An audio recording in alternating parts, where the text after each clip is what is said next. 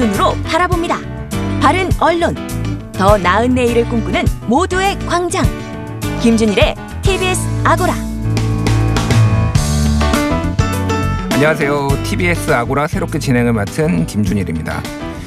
20세기 초 미국의 저명한 저널리즘 학자 월터 리프먼은 언론은 세상을 보는 창이라고 말했습니다. 사람들은 실제가 아니라 언론에 투영된 유사 환경을 바라보며 현실을 인지한다는 겁니다.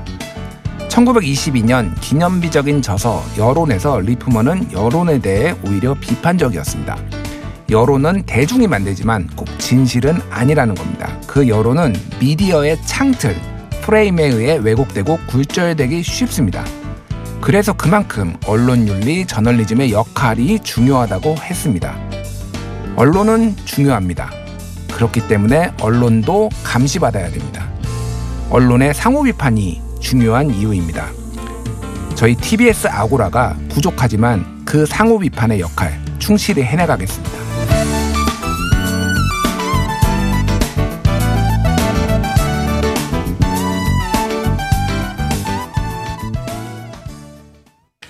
예, 다시 한번 인사드리겠습니다. 저는 팩트체크 미디어 뉴스톱의 대표 김준일이고요. 라디오 개편을 맞아 TBS 아고라도 새 단장을 했습니다. 토요일 이 시간 오전 9시로 자리를 옮겼고요. 프로그램 내용과 구성에 변화를 줬습니다. 토요일 오전 흥미롭게 들을 수 있는 이야기거리 준비하겠습니다. 첫 코너 문을 열겠습니다. 이번 주 화제가 된 미디어와 저널리즘 이슈를 풀어봅니다. 미디어 톡톡.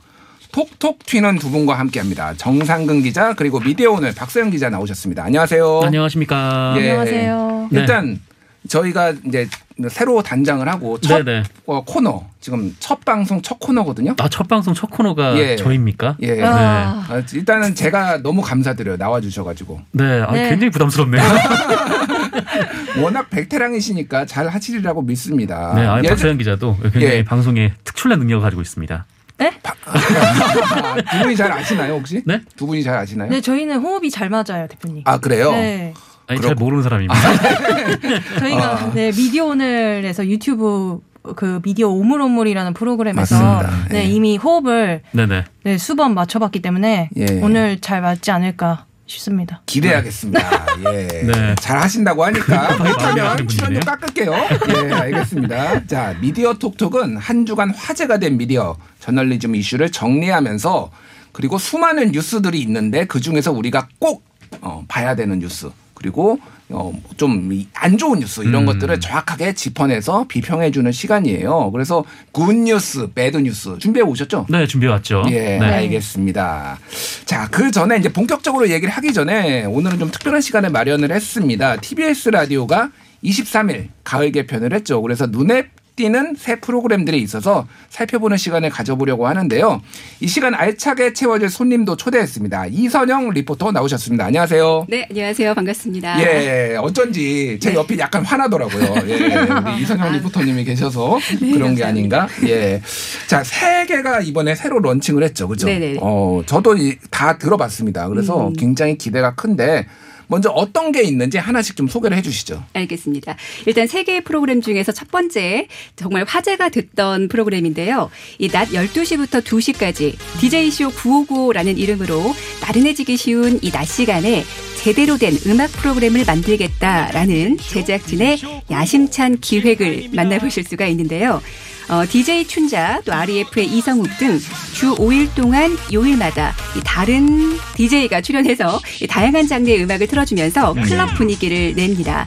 어, 뭐 개인적으로는 뭐 8090 음악 좀 귀에 익은 음악들이 나와서 굉장히 신나더라고요. 자, 이게 그러니까 매일 요일별로 DJ가 바뀌는 거고 그렇죠. 래서 DJ가 나와서 자기가 선곡한 컨셉의 노래 를 네. 한 시간 동안 한 시간인가요? 두 시간이죠. 두 시간, 시간 동안, 동안, 예, 예. 틀어주는 네. 그래서 저도 이거 그 오픈 스튜디오에서 하거든요. TBS. 음, 그래서 네네. 저도 좀 봤어요. 아, 신나죠. 어, 신나더라고요. 어, 맞습니다. 예, 저가 아직도 살아 있구나 내가 아, 이 클럽인데. 네, 그 살아있는 어. 기분을 느끼실 수 있을 예, 거예요. 예. 한 네. 20, 30년 만에 느껴봤습니다. 그 느낌을. 자, 네, 이게 코로나19가 장기화되면서 음. 아무래도 이 오프라인에서 만나는 공연이나 또 엔터테인먼트의 기회가 사라진 게 사실이잖아요. 예. 그래서 좀 스트레스를 풀 곳도 또 흥을 발산할 곳도 찾기 어려우셨을 텐데 음. 이제 이렇게 랜선으로 만나보실 수가 있습니다. 그렇군요. 말씀하셨던 것처럼 라튜브로 진행을 하기 때문에 예. 라디오도 또 유튜브도 함께 만나보실 수 있습니다. 알겠습니다. 근데 이 9595 쇼가 사실은 TBS의 간판 프로그램 아니었나. 지금은 맞습니다. 이제 뭐 뉴스 공장이 가장 유명하지만 그전에는 9595 쇼, 어, 예. TBS 하면 딱 생각이 났는데 그렇죠. 이게 제가 알기로 1990년에 TBS가 개국하고 그동안 30년 동안 있었던 건데 음. 네. 이렇게 막 어, 폐지해도 되는 겁니까 이게? 아, 참, 맞아요. 그것 때문에 굉장히 아쉽다라고 실제로 이렇게 사연을 보내주신 분들도 계셨는데 이 시간대가 TBS의 개국과 함께 시작한 9595쇼를 폐지하고 생기는 프로그램이라서 어, 기존의 팬들께서 아쉬움을 표현을 해주셨습니다. 하지만 이 TBS 탄생 30년이 지난 지금 이 새로운 프로그램에 대한 시도를 할 시기가 왔다라는 제작진의 의견이 있어서 개편을 하게 된 거니까요. 예, 조금만 더 마음을 열고 DJ 쇼 959 예쁘게 받아들여 주시면 감사하겠습니다. 예. 두 분도 9595쇼, 이거는 DJ쇼 9595는 이제 이번 주부터 시작을 한 거니까 뭐 듣기가 좀 쉽진 않으셨었는데 예전에 음. 9595쇼는 들어보셨죠? 정상 기자님. 들어봤죠. 들어봤고 그리고 이번에 새로 만들어진 이제 995 DJ 쇼도 이제 들어보긴 네. 했는데 어, 일단 그 이전에 했던 방송들이 저는 좀 재밌는 요소들이 있었거든요. 이제 특히 이제 그 성대모사. 음. 네. 아. 배칠수 씨하고 이제 맞아요. 안윤상 씨 나와가지고 성대모사를 했는데 어 진짜 quality가 엄청 높았거든요. 네. 그래서 음. 굉장히 즐겁게 들었는데 아 그거는 없어서 좀 아쉬웠습니다. 음. 네. 네. 예, 아쉽습니다. 사실 아쉽긴 하지만은 또 그동 변화가 필요한 시점이니까 또 과감하게 변화를 한 거 아닌가 이렇게 보여집니다. 예. 다음으로 TBS 라디오의 저녁 시사 프로그램도 새로 문을 열었는데 네. 신장식 변호사 처음으로 라디오 진행을 맡았다고요. 맞습니다. 일단 프로그램명은 신장식의 신장 개업. 이고요. 이름처럼 매일 새롭게 문을 연다라는 마음으로 방송을 열었습니다. 아, 저녁 6시 10분부터 8시까지 저녁 시간대에 굳건한 시사 맛집으로 자리매김하겠다라는 의지를 보이고 있는데요. 어, 시민운동가 출신의 진행자 신장식 변호사는 어, 이 프로그램을 통해서 이땀 흘려 일하는 시민들에게 도움이 되는 차원 높은 진행을 하겠다라는 포부를 밝혔습니다. 네. 네. 인권과 노동, 경제, 문화 이슈에 대한 의미 있는 담론을 여는 것이 기획 의도입니다. 예, 신장식 변호사는 저도 개인적으로 아는 분인데 이분의 보통 이름이 좀 약간 특이하잖아요. 신장식. 그래서 네. 보통 신장을 가지고 뭔가를 만들거나 어. 장식을 가지고 뭐를 만들어요. 어. 그래서 뭐 new decoration 뭐 이런 별명도 있습니다. 예. 아, 예, 그렇구나. 어, 바로 바로 약간 시간이 걸리셨어요. 알아들으시는데 제 발음이 안 좋았나요 혹시? 신장식. 예. 네. 알겠습니다. 네. 아, 조금 더 설명을 덧붙이자면 예. 뭐첫 주에는 김은 작가를 만나서 음. 노동자의 생명 또 인권에 대해서 이야기를 나눠봤고요.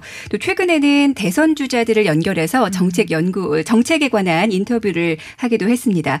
어, 하루 동안의 뉴스를 브리핑 받아보실 수가 있고요. 또 그 안에서 좀 이슈가 됐던 일들을 중점적으로 또 이야기를 나눠보기 때문에 그냥 스치고 지나가는 뉴스거리가 아니라 한번 좀 생각해 볼 수 있는 그런 시사 프로그램이 아닐까 기대를 해봅니다. 알겠습니다. 그동안 TBS 라디오가 음. 아침에는 진짜 뭐 대한민국 최강 뭐 이랬는데 오후는 약간 뭐 뭐라고 해야 되나 좀 죄송한 표현인데 좀 비실비실했어요.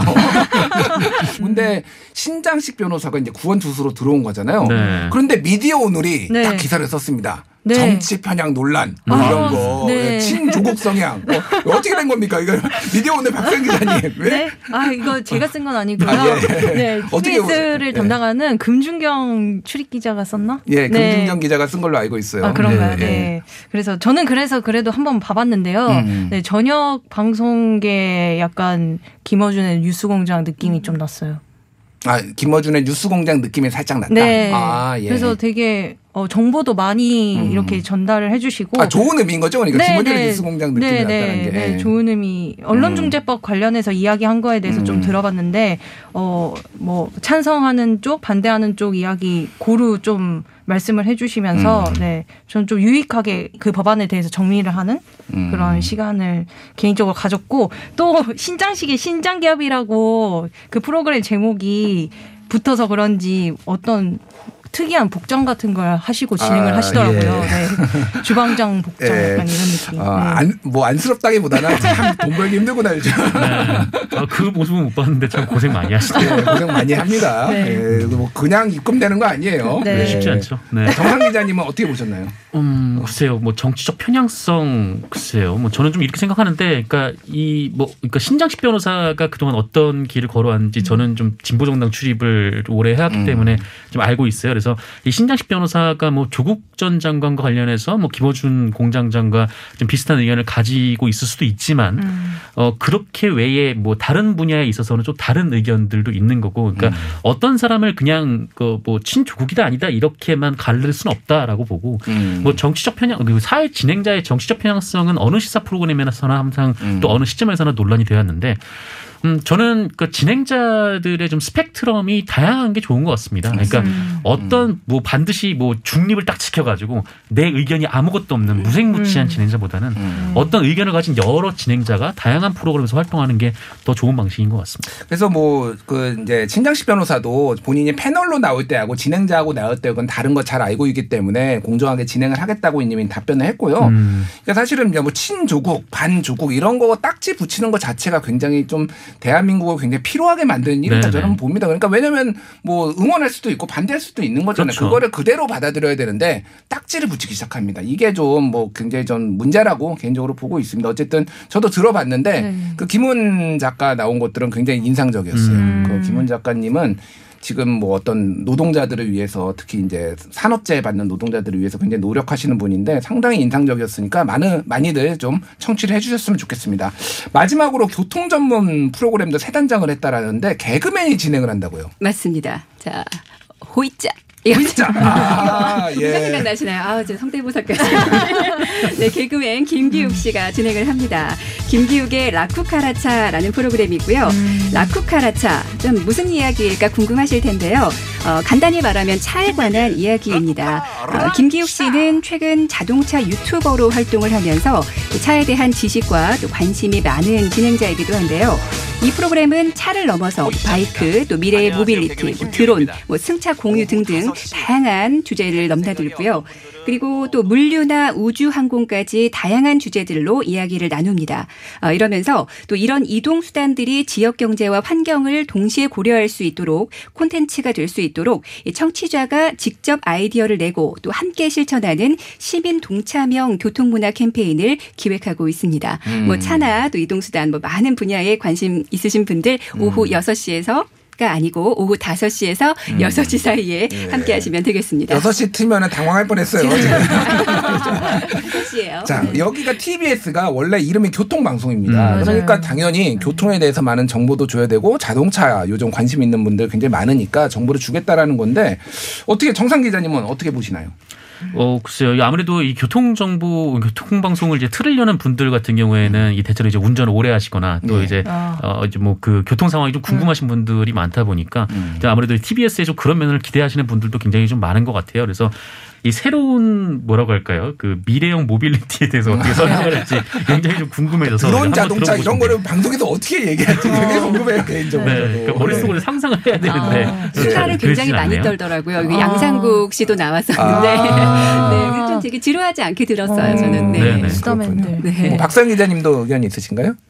저는 자동차에 관심이 많아서 어 많으세요? 네. 어. 목소리는 전혀 관심 없어요. 아니요. 아니에요. 세상 관심 없다 이렇게 아니요, 지금 아니요, 낮은 아니요. 톤으로. 아니요, 네. 저 맨날 그 자동차 검색해보고 음. 중고차 사이트도 많이 들어가보고 예. 네 관심이 많아서 이거 한번 오늘부터 시청해 보겠습니다. 아, 네. 네. 청취. 청취. 네, 아, 청취해 보겠습니다. 유튜브가 네. 없어요. 그러니까 네. 우리 청취를 꼭 네, 해주시길 알겠습니다. 바라고요. 알겠습니다. 네. 예.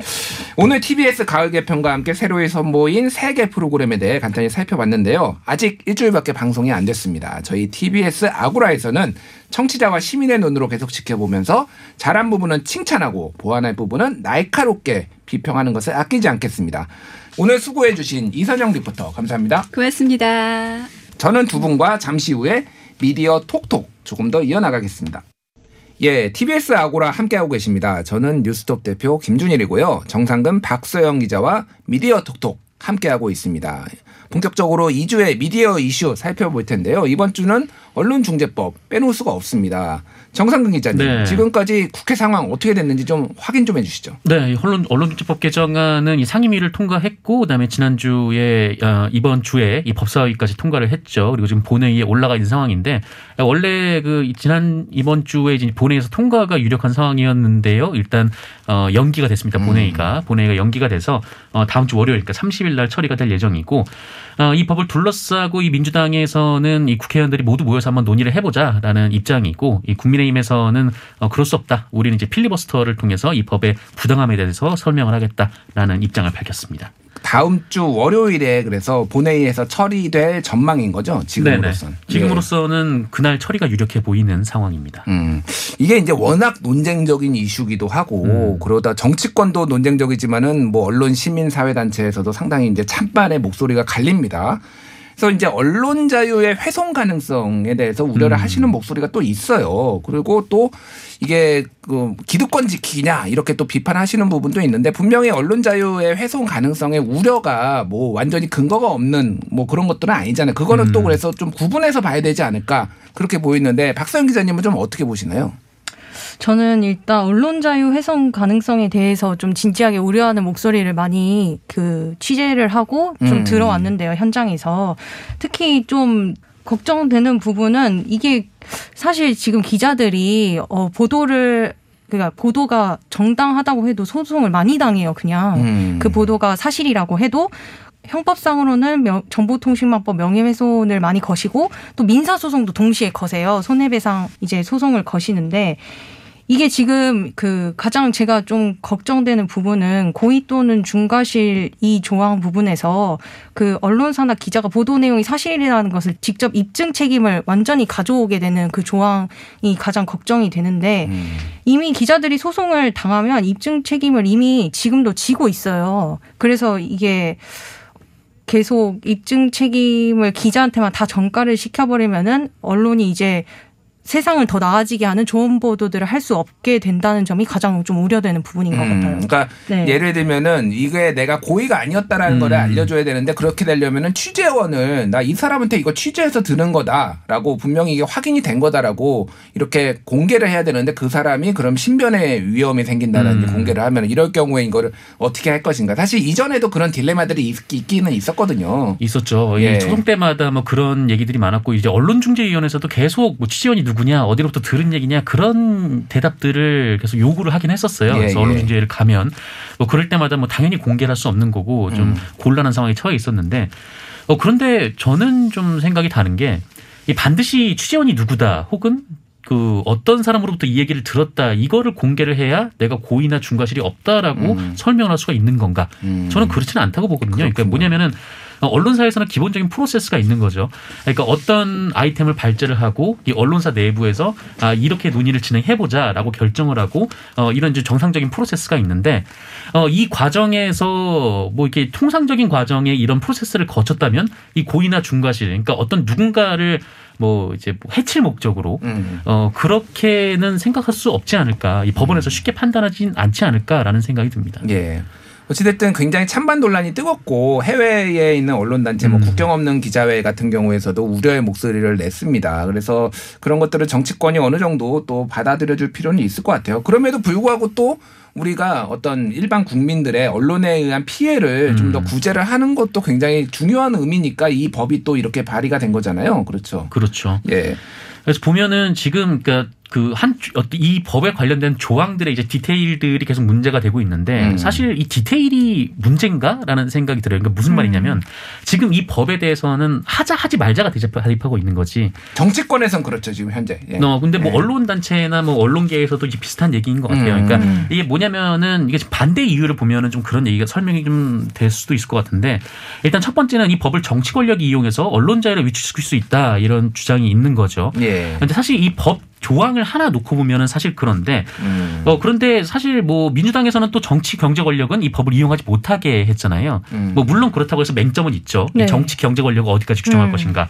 어 그리고 뭐 또 한편으로 보면은 어 언론이 또 고의로 허위 왜곡 보도를 했는데 음. 어 그런 사람들은 그 결국 그 정치 경제 권력이라고 해서 보상을 받을 수 없는 건가? 뭐 이런 역차별 논란도 음. 생길 수가 있는 거죠. 그러니까 이 조항은 어떻게 구성을 해도 구멍이 있고 논란이 음. 있는 그럴 수밖에 없는 겁니다. 그러니까 지금 언론 피해자들이 언론으로부터 입은 피해나 이 그런 것에 대한 이제 보상이나 구제가 잘 안 된다. 여기서부터 논란이 시작됐기 때문에 음. 그렇다면 이것을 가장 효과적으로 네. 어, 그 보완을 할 수 있는 방법이 무엇인가 지금 이 얘기가 되지 않고 음. 어, 현재 이 법에 어떤 조항이 네. 어, 굉장히 좀 문제가 있기 때문에 음. 어, 이 부분에서 계속 논란이 되고 있다는 건 네. 어, 결국은 이 법을 이제 하지 말자라는 어, 그런 분위기로 흘러갈 수밖에 없는 거죠. 어, 박소영 기자님. 네, 근데 예. 지금 어쨌든 좀 결국에는 통과가 될 가능성이 제가 보기엔 높아 보여요. 근데 이제 이제 정상근 기자님께서 말씀하신 것처럼 이 법안 자체에 대해서 구멍이 되게 많은데 그 구멍에 대해서 충분하게 지금 국회에서조차도 충분히 논의를 했느냐 이게 지금 가장 큰 문제라고 생각을 해요. 음. 그래서 사실 이 언론중재법 1년 2개월 전부터 나온 이야기이긴 하지만 정말 제대로 논의가 됐는지는 저는 의문이라고 생각이 들거든요.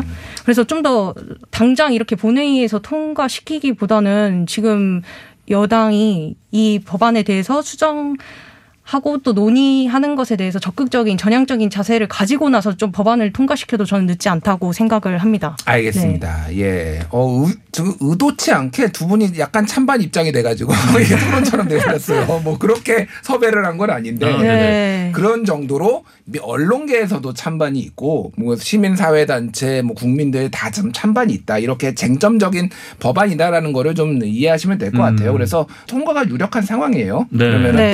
또그 이후에도 또 뭐 얘기가 나올 수 있으니까 그때 한번 다시 다뤄보도록 하죠. 예, 이번 한 주 꼭 알아야 할 good news 그리고 꼭 꼬집어줘야 할 bad news good news bad news 선정해 보겠습니다.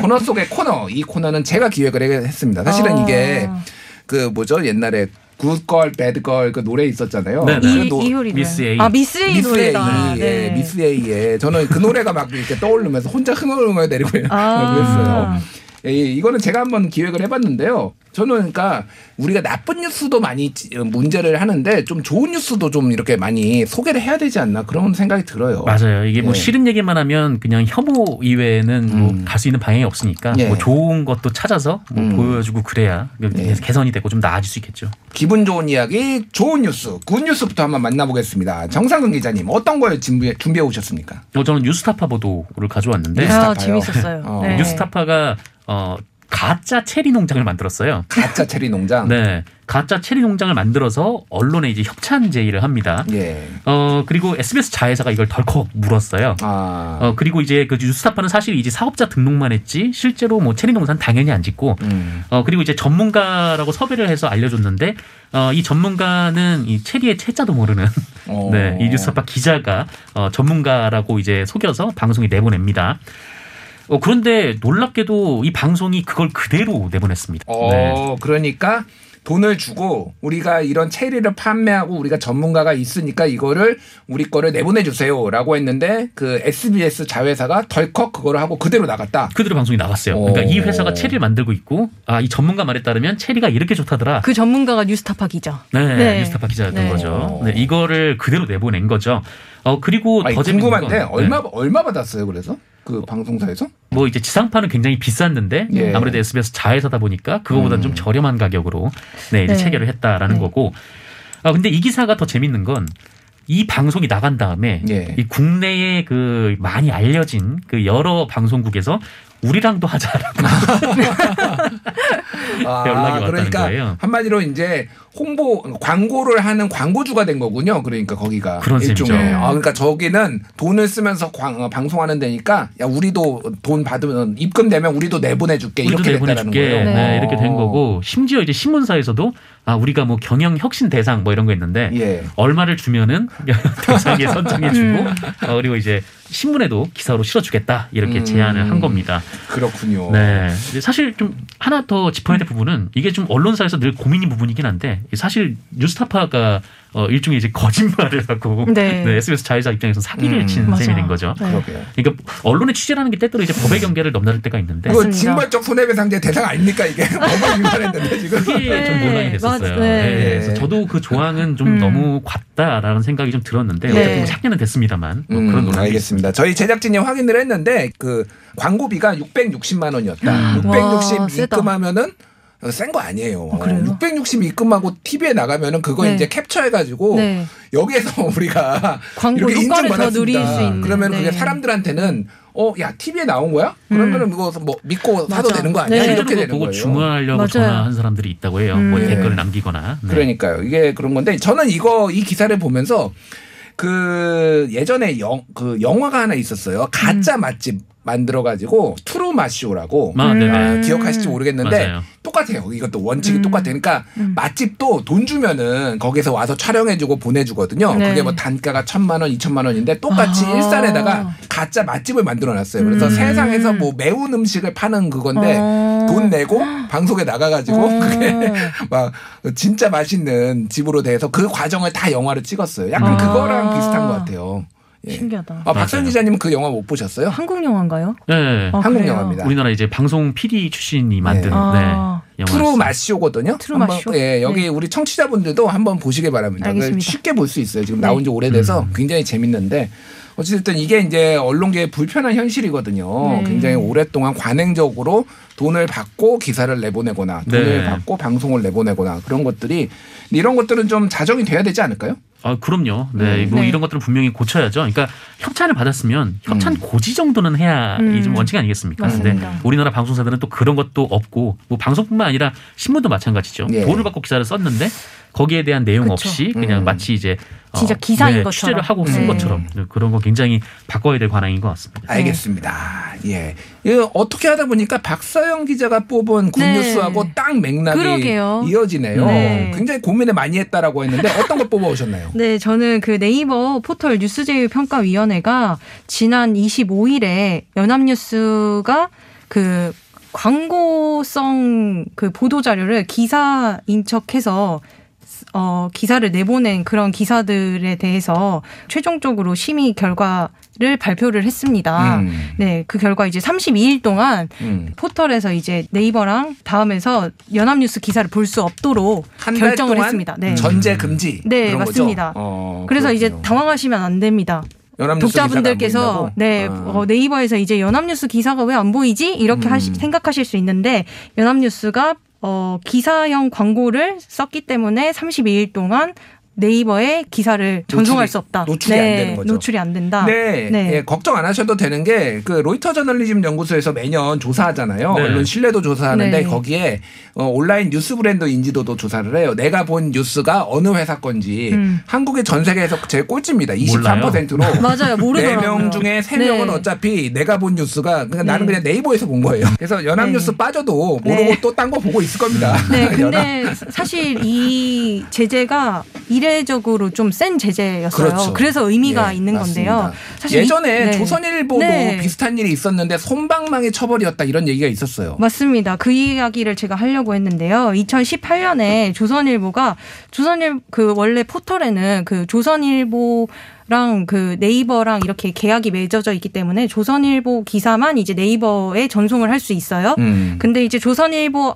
안에 있는 그런 네이버와 맺어지지 않은 조선일보의 자회사의 기사를 조선일보 명의로 이제 계속 그 네. 포털에 전송을 하고 있었습니다. 음. 그래서 그때 사실 그 벌점을 제대로 따져서 계산을 했으면 한 약 3주 정도 네이버에서 조선일보 기사를 볼 수가 없도록 이렇게 제재 조치가 나와야 했었는데 한 이틀 정도로 제재를 끝마쳤어요. 음. 네, 그래서 그때 당시에 손방망이 제재 아니냐. 음. 네, 그런 비판이 굉장히 많았는데 이번에는 32일이라는 연합뉴스에 대해서 이런 그 제재를 내렸기 때문에 비슷한 행위를 네. 했는데 몇 년 전에는 이틀이었다가 네. 32일로 늘어났다. 네. 어떻게 보면 언론계에 좀 자정의 노력이 있다고 봐야 될 것 같네요. 근데 좀 저는 좀 살짝 좀 아쉬운 게이 사실 그 행위로 인해서 제휴평가 탈락한 언론사들이 있거든요. 아, 그러니까? 제휴를 하다가 아웃된 언론사들이 있는데 근데 연합뉴스를 탈락시키기엔 조금 사실 그러니까요. 이 건도 그러니까 힘이 센 충분히 사람은 네. 그 처벌을 좀 덜 받는 네, 아. 좀 그런 게 네. 있지 않나. 이 건도 사실 충분히 그 퇴출 심사를 받을 만한 음. 그런 건이었어요.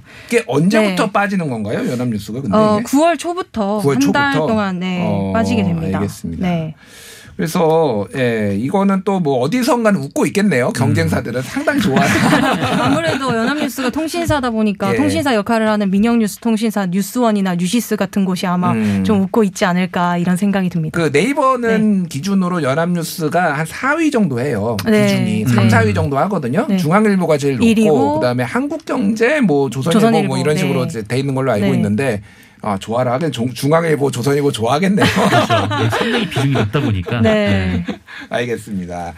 자, 나쁜 뉴스도 뽑아 오셨습니다. 정상근 기자님, 어떤 거 뽑아 오셨나요? 어, 저는 중앙일보 기사 가져왔고요. 예. 이 제목은 이재용의 통큰 화답, 음. 3년, 삼성 3년간 240조 투자 4만 명 고용이란 제목의 와. 기사였는데 어, 저는 이재용 부회장이 가석방 된 이후에 이 보도가 나올 줄 알았습니다. 음. 네, 이럴 거라고 생각했어요. 그러니까 어, 보도를 보면은 그 삼성이 3년간 240조 원을 투자하고 이 청년 고용 문제를 해결하기 위해서 3년간 4만 명을 채용한다 음. 이렇게 나왔는데 어, 지금 삼성이 그 이게 또 그렇게 얘기를 했어요. 그러면서 그 이재용 부회장이 가석방에 대한 삼성의 화답 차원이다. 이런 화답 차원이다. 네 보도를 넣었는데 아, 그건 돈으로 가석방 된 건가요, 지금? 아 그러니까요. 지금 삼성이 주식회사인데 지금 이재용 부회장이 경영진이 아니잖아요. 또 예. 이 취업 제한이 있으니까. 음. 어 근데 지금 삼성이 관계도 없는 사람을 위해서 지금 240조 원을 쓴다는 건데 지금 이거는 어 이재용 부회장을 배임으로 매기는 거 아닌가? 아, 이거 추가로 그러면 고소 고발이 들어가야 되는 거 아닌가요? 만약 이게 사실이라면. 그러니까요. 저 그런 생각이 들고 어. 그리고 이 삼성이 뭐 얼마 투자한다, 뭐 4만 명 고용한다 음. 이런 보도가 삼성이 위기 때마다 나왔는데 음. 아, 이거를 다 합치면은 우린 모두 삼성 직원이다. 생각이 네. 들고 예. 뭐 삼성이 한 5천 조는 지금쯤 투자를 했을 거다라는 네. 생각이 드는데 삼성은 사실 매년 투자를 하고 고용을 하죠. 맞습니다. 근데 그게 뭔 보답 차원도 아니고 어 삼성이니까 삼성이 이윤 창출을 위해 하는 정상적인 행위입니다. 음. 근데 삼성이 무슨 엄청난 희생을 하고 이제 통큰 결단을 하는 것처럼 계속 보도가 나오고 있는데 어, 네. 이런 건 좀 안 했으면 좋겠고 음. 어 그리고 장담하는데 만약에 이재용 부회장이 사면이 된다면 어 이 계획은 또 나올 겁니다. 네. 그런 생각이 듭니다. 알겠습니다. 역대 재벌들이 뭐만 있을 때만 위기가 있을 때마다 얼마 고용하겠다, 투자하겠다라고 했는데 더 궁금한 것은 그 계획이 지켜졌는지 제가 그거를 한 번도 본 적이 없다 그 이후에 음. 네네. 보도를 좀 아. 언론들이 좀 해줬으면 좋겠어요. 검증 궁금합니다. 같은 네 그런 보도. 예, 네. 알겠습니다. 자, 박서영 기자가 뽑은 나쁜 뉴스는 뭔가요? 오 저는 어떤 뉴스가 나쁘다 이것보다 음. 어떤 소식이 좀 나쁜 소식이다라는 음. 네, 그런 의미로 그 기사를 가져와 봤는데요. 그 성영길 민주당 대표가 그 언론중재법에 대해서 비판적인 입장을 낸 국경 없는 기자회를 비판한 그런 사건에 대해서 네 가져와 봤습니다. 예. 그 송영길 대표가 국경 없는 기자회 가 언론중재법에 대해서 비판하자 자기들이 우리 사정을 어떻게 알겠느냐. 그러니까 음. 우리 한국 언론의 사정을 어떻게 알겠느냐. 뭣도 모르니까 음. 이런 성명을 냈다라고 발언을 했는데요. 아, 이 발언은 좀 위험했던 것 같습니다. 그러니까 송영계 네. 대표의 발언이 위험했다 이렇게 네, 보시는 거죠. 그러니까 맞습니다. 국내 현실 뭣도 모르면서 이런 거낸 거 아니냐 네, 이렇게. 근데 사실 국경 없는 기자회는 되게 음.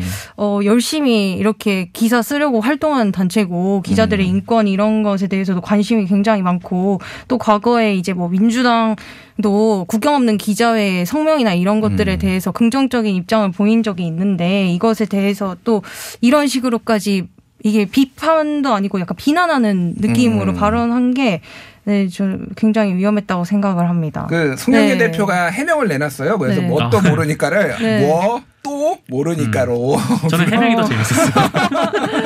네. 네, 굳이 안 하셔도 될 해명을 그냥 미안하다고 하면 되지. 네. 근데 이제 사실은 뭐 이거 찬반은 있을 수가 있는데 저는 이거를 보면서 사실 국정 없는 기자회에서 매년 언론 자유 지수 평가를 하면서 한국이 아시아에서 1등이다, 전 세계 40이다 이런 거를 해서 그때는 이 민주당에서 굉장히 아, 국경 없는 기자회가 이런 것도 냈습니다 하다가 비판적인 목소리가 나오니까 뭣도 모른다라고 네. 하는 건 좀 일관성이 없지 않나 음. 저는 네. 이런 느낌을 받았거든요. 정상 기자님 어떻게 보세요? 저도 굉장히 좀 부적절한 말이었다고 네. 봐요. 그러니까 국경 없는 기자회가 발표하는 수치를 많이들 인용을 하고 또 음. 정치권에서도 많이 써왔는데 네.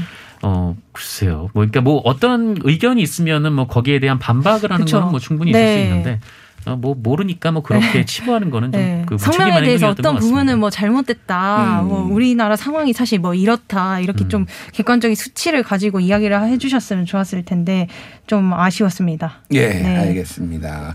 오늘 앞에 또 프로그램 소개가 있다 보니까 좀 두 분 말씀이 짧아진 게 좀 아쉬운데 다음 주부터는 더 알차게 좀 길게 좀 말씀을 나누면 좋겠습니다. 네. 오늘 미디어 톡톡 박서영 기자, 정상근 기자였습니다. 감사합니다. 고맙습니다. 감사합니다. TBS의 창. 투명한 창을 통해 TBS 프로그램을 바라보고 날카로운 창의 끝으로 분석하는 TBS의 창.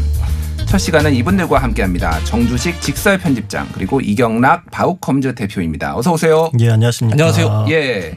어, 일단 영광입니다. 두 분 바쁘신데 이렇게 나와주셔서 감사드리고요. 많이 바쁘시죠? 아유 불러주셔서 감사합니다. 예. 네. 한가합니다. 한가한가요? 아유, 저는 바쁩니다. 아, 바쁘신가요? 네, 네. 네. 예, 두 분을 뭐 아시는 분들은 굉장히 잘 아시는데 모르시는 분들이 있을 수도 있어서 소개를 드리자면은 정주식 직설 편집장님 직설은 이제 좀 어떤 언론계나 뭐 사회 현안 이슈들을 이제 좀 이렇게 좀 재밌게 좀 읽기 편하게 풀어내는 언론사잖아요. 그렇죠. 예, 뭐 그렇게 노력을 하고 있습니다. 예. 그래서 제가 평가하기로는 90년대에는 딴지일보가 있었다라면 2010년대에는 직설이 있다. 저는 이렇게 개인적으로 평가를 하고 있거든요. 아, 저를 보- 시작부터 저를 좀 궁지에 몰아넣고 시작을 하시네요.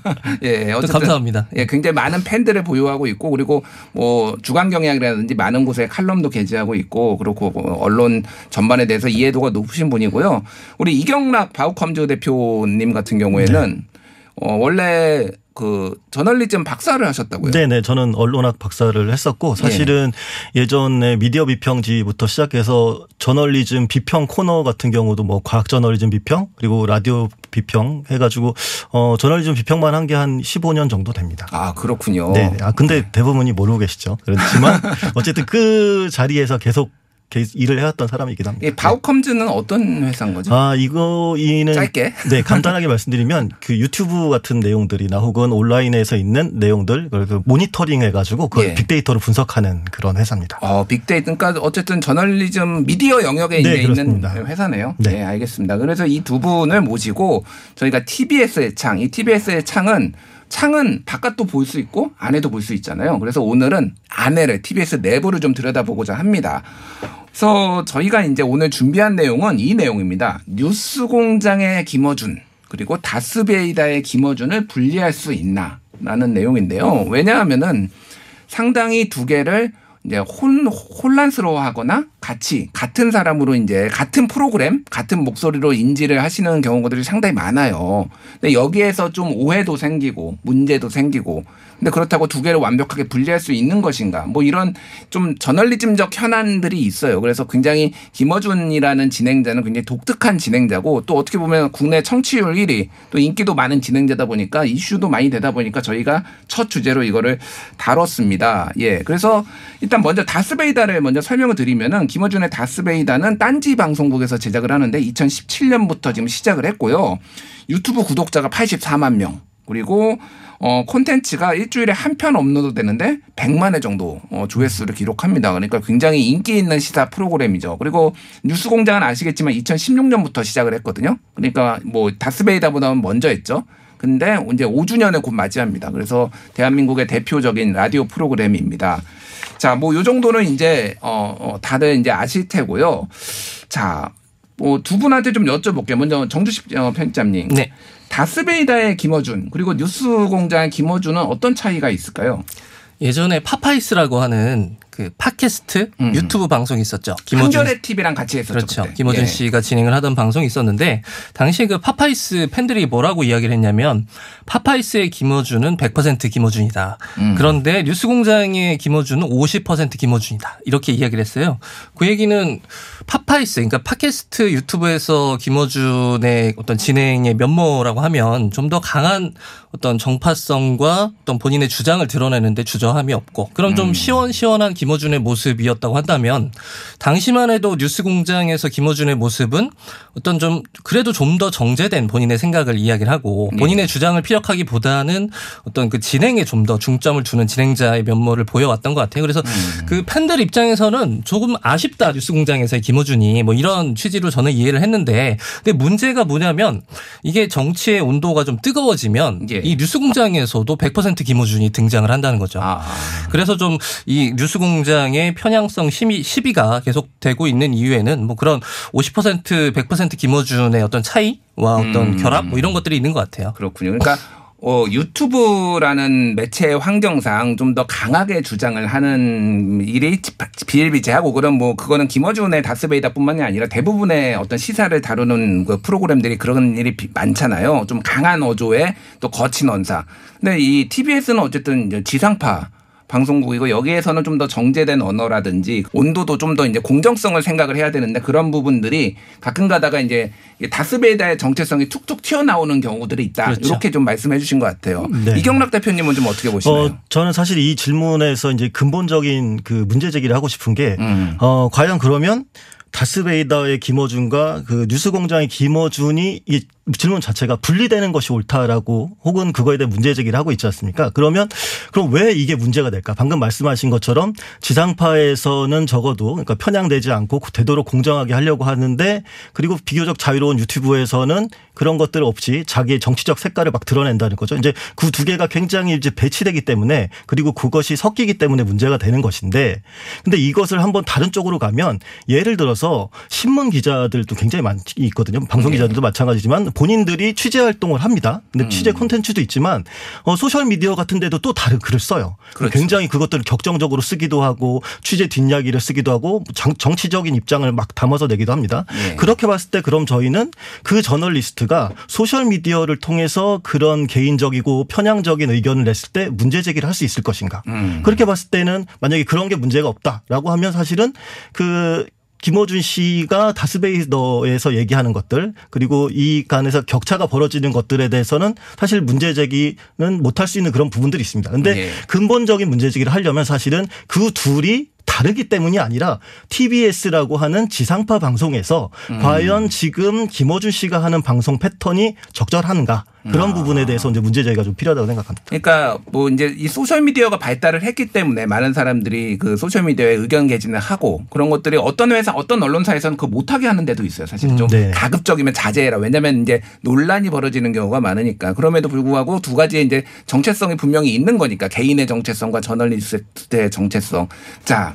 이제 김어준 진행자 김어준 씨의 어떤 정체성의 그 혼란, 그 독, 그러니까 시청자들의 혼란도 있고 그런 것들은 그러니까 김어준 진행자 본인도 조금 왔다 갔다 두 개를 하면서 좀 헷갈릴 수도 있겠다라는 생각이 들어요. 어떻게 보시나요, 그거는?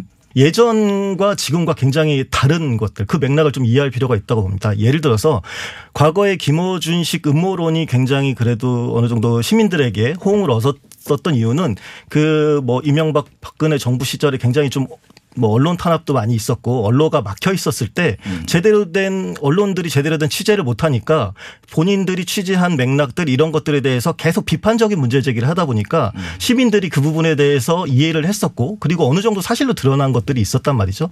그런데 지금은 사실은 그때는 이제 어떻게 보면 counter partner로서 이제 계속 비판하고 이뤘었던 위치였다면 사실은 지금은 이번 정부 들어와서는 사실은 어떻게 보면 성 안에서 내치를 해야 되는 전쟁의 그런 장수는 다른 입장이 되어야 되는데 또 공격과 수비가 다르다 한마디로. 예, 그 어. 똑같은 방식으로 사용을 하면서 정권을 또 더 안정적으로 뭐 이렇게 뭐 하는 거 아니냐라는 편향성 시비가 있는 거고 예. 그런 생각들이 이제 같이 있다 보니까 음. 계속 그 뭐 어떻게 보면 일종의 확증 편향일 수도 있겠지만 그 그분들 그 김어준 씨가 어 취합하는 그런 정보원들이 나쁜 정보원들은 아니라고 생각하거든요. 예. 그동안 많이 누적되어 있고. 음. 근데 그런 정보원들을 좀 다양하게 그 받아들여야 되는데 일부 정보원들의 너무 확신을 갖게 되면 음. 가끔 그렇게 이제 편향적인 것. 근데 왜냐 본인은 편향적이라고 못 느끼시는 것 같아요. 네. 음.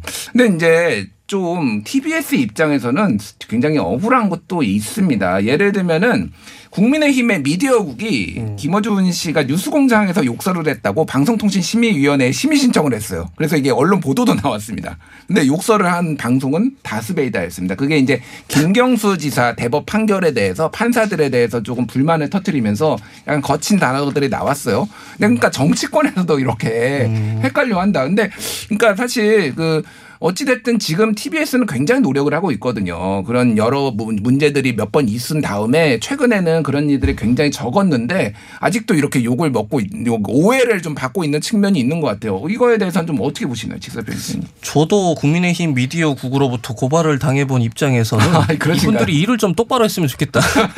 버짓을 잘못 찾은 거잖아요. TBS에서 많이 억울해한다고 하시니까 일을 좀 똑바로 하시길 바라고요.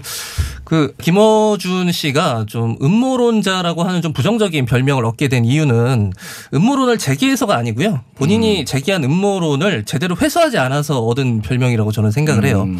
예를 들면 저는 그 방송인들이 지상파 시사 프로그램에서도 좀 더 과감한 문제 제기를 할 수 있고 그게 언론의 자유 확장이라는 측면에서 저는 의미가 있다고 보는데 근데 문제는 이게 늘 맞을 수 없잖아요. 본인이 그 제기했던 그런 음모론들이 뭔가 틀리거나 증명이 안 됐을 때 그때 본인이 그걸 정정하거나 뭔가 그 해명 내지 사과하는 모습을 보여준 적이 없기 때문에 김호준 씨가 그런 부정적인 별명을 얻었다고 생각하고요. 이 프로그램 간의 어떤 혼동, 약간 이 혼란에 대해서는 이 보통 지상파 프로그램 진행자라고 하면 이게 게임으로 비유하자면 약간 NPC 같은 존재거든요. 그러니까 아, 넌, 이게 넌, 그넌 게임에 플레이어 캐릭터인가? 그렇죠. 개입하지 예. 않는 그런 어떤 중립적인 진행자의 면모를 많이 그 기대를 하고 그 정립된 상이 있는데 뉴스공장의 김호준은 그걸 이제 좀 깨는 그 틀을 깨고 나가는 그 캐릭터란 말이죠. 거기서 오는 카타르시스가 있고 거기서 오는 어떤 파격이 있는 거예요. 그게 저는 인정해야 될 부분이 있고 김호준 씨가 갖고 있는 뭐 아주 독 특한 구유의 장점이라고 생각하는데 근데 여전히 그 시사 프로그램 진행자에 대한 상을 많은 사람들이 아직 가지고 있기 때문에 거기서 오는 어떤 그 괴리감이 있는 거죠. 불안함이 돼, 불안감이 될 수 있는 거예요. 그래서 이제 그 사이에서 그 캐릭터의 혼란, 진행자와 플레이어 사이의 이 혼란을 방송국 제작자 측에서 어떻게 좀 정리를 해 나가는가가 음. 그 뉴스 공장의 앞으로의 어떤 그 나아갈 관건이지 않을까 이런 생각을 했어요. 음, 그렇군요. 자, 이제 5주년이에요. 지금 뉴스 공장이. 음. 어찌됐든 지금 부동의 청취율 1위를 기록하고 있는데 이제 이런 질문 한번 들어보고 싶어요. 김어준이 없는 뉴스 공장은 가능할 것인가? 그러니까 이를테면은 손석희의 시선 집중이었다가 김종배의 시선 집중이 됐잖아요. 그러니까 프로그램이 이제 있습니다. 이렇게 진행자가 별이 빛나는 밤에도 예전에 이문세 씨가 진행을 하다가 지금 누가 하나요? 별밤지기가 한 10번은 바뀌었을 거예요. 근데 김어준의 뉴스 공장이 아닌 다른 뉴스 공장이 가능할 것인가? 그러니까 이거를 어, 어떻게 보세요? 그리고 TBS가 좀 안착을 시키려면 뭘 해야 된다라고 보시나요? 정재평 이사님 어떻게 보세요? 네. 아까 말씀드린 그 한겨레 TV에서 운영했던 그 파파이스 같은 방송의 예를 보면 유튜브 플랫폼이긴 하지만 음. 그 김어준 씨가 진행하던 그 프로그램이 종영되고 나서 그 유튜브 채널은 그냥 망했어요. 아, 어떻게 그래요? 망했냐면 그 프로그램이 있을 때보다 뭐 조회수가 뭐 거의 뭐 100분의 1도 안 나오는 상태가 뭐 지금까지도 계속 되고 있거든요. 음. 그래서 당시 김어준 씨를 섭외해서 그 프로그램을 기획했을 당시 한겨레의 그 어떤 의도는 음. 우리가 김어준이라는 스피커를 활용해서 우리 유튜브 채널에 어떤 스피커를 좀 키워보자라는 목적이었을 거 아니에요? 근데 네. 결과적으로 봤을 때 오히려 반대로 그 음. 한겨레라는 그 채널을 통해서 김어준 씨 개인의 어떤 그 스피커가 확장되는 결과를 낳았다고 보는 게 맞는 것 같고요. TBS의 경우는 다를까? 음. 라고 물어보면 저는 잘 모르겠어요. 아, 너무- 지금 만약에 너무 부정적인 거 아닙니까? 아, 모르겠다고 저는 예, 말씀을 예. 드린 거고 또 하나 이게 좀 좀 그 살펴봐야 할 것이 단순히 스피커의 크기를 키운다 김어준이라는 스피커를 활용해서 음. 어, 그 측면에서 보면 대성공을 거뒀다고 보거든요 예. TBS라는 그 방송사가 분명히 얻은 것이 있는데 그 스피커가 이렇게 커지고 분명히 높은 시청률이 나오는 건 자랑할 만한 어, 음. 거리지만 좋은 소리를 내고 있는가에 대해서도 한 번쯤 돌아볼 알겠습니다. 시점이 되지 않았나 싶습니다. 알겠습니다. 네, 이경락 대표님 마지막으로 TBS는 뭘 해야 될 것인가? 그리고 뉴스공장이 좀 더 공정한 방송이 되기 공정 뭐 지금이 불공정하다는 얘기는 아닙니다만 어쨌든 공정한 방- 더 공정한 방송이 되기 위해서 뭘 해야 될 것인가 좀 말씀해 주시죠. 어느 정도 김어준 씨에게도 그러니까 좀더그 그 게스트 섭외부터 혹은 진행 방식에 있어서 조금 더 균형점 들을 맞췄으면 좋겠다. 음. 알겠습니다. 뭐 그런 부분을 좀 말하고 싶습니다. 예, 알겠습니다. 오늘 사실은 한 두시간 할 수 있을 것 같아요. 그런데 벌써 시간이 다 됐습니다. 어, 그래요? 예. 이 저희가 뭐 이게 오늘 첫 방송이고 기- 가장 대표 프로그램인 김호준 씨 얘기를 했는데 다음에도 또 기회가 있을 것 같아요. 다음에도 한번 더 모시고 얘기를 나눠보고 싶습니다. 지금까지 정주식 직설 편집장 그리고 이경락 바우컴즈 대표와 함께했습니다. 감사합니다. 네, 감사합니다. 예, 오늘 준비된 이야기는 여기까지입니다. 새로워진 TBS 아고라 어떻게 들으셨는지 궁금한데요. 좋은 의견들 많이 주시리라고 믿고요. 저희가 부족한 점이 있다라면은 앞으로 개선해 나가는 방안도 강구해 보도록 하겠습니다. 다음 주 토요일 오전 9시에 다시 찾아뵙겠습니다. 저는 김준일이었습니다.